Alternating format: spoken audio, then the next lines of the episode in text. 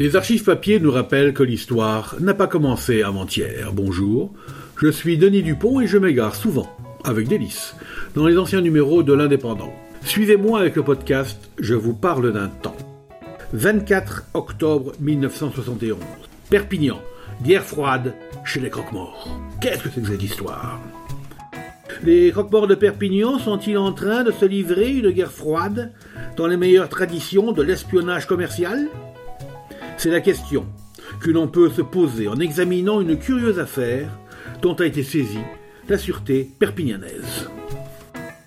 Vendredi après-midi, en effet, une directrice d'une entreprise de pompes funèbres du Roussillon déposait plainte contre X au commissariat central de police. Motif? Dans le plafond de son bureau, un de ses employés venait de découvrir un appareil émetteur du type talkie-walkie, une antenne et un micro. Ce n'était pas en regardant les araignées au plafond qu'il avait eu l'idée de procéder à quelques investigations, mais après s'être livré lui-même à une petite enquête. Depuis quelque temps, en effet, un certain nombre d'éléments lui laissaient penser qu'un de ses concurrents était informé à l'avance des affaires qu'elle devait traiter. D'une manière systématique, chaque fois que cette entreprise de pompes funèbres était avisée par téléphone du décès d'une personne, le courtier qui était envoyé pour proposer les conditions, enterrement de première ou deuxième classe, avec ou sans couronne, etc., arrivait trop tard. Le marché avait été conclu. Les employés paraissant en dessus de tout soupçon, la directrice en arriva à la conclusion que les murs ou les plafonds avaient des oreilles.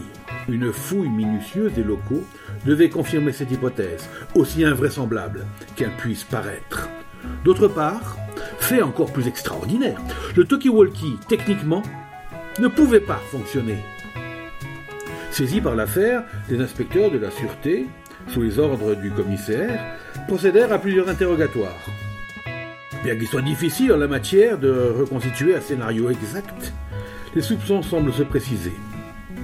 De plus, après vérification de l'installation téléphonique, il a été établi qu'un branchement avait été effectué sur une ligne intérieure de l'entreprise. Les espions n'avaient donc rien laissé au hasard pour bénéficier du maximum d'informations.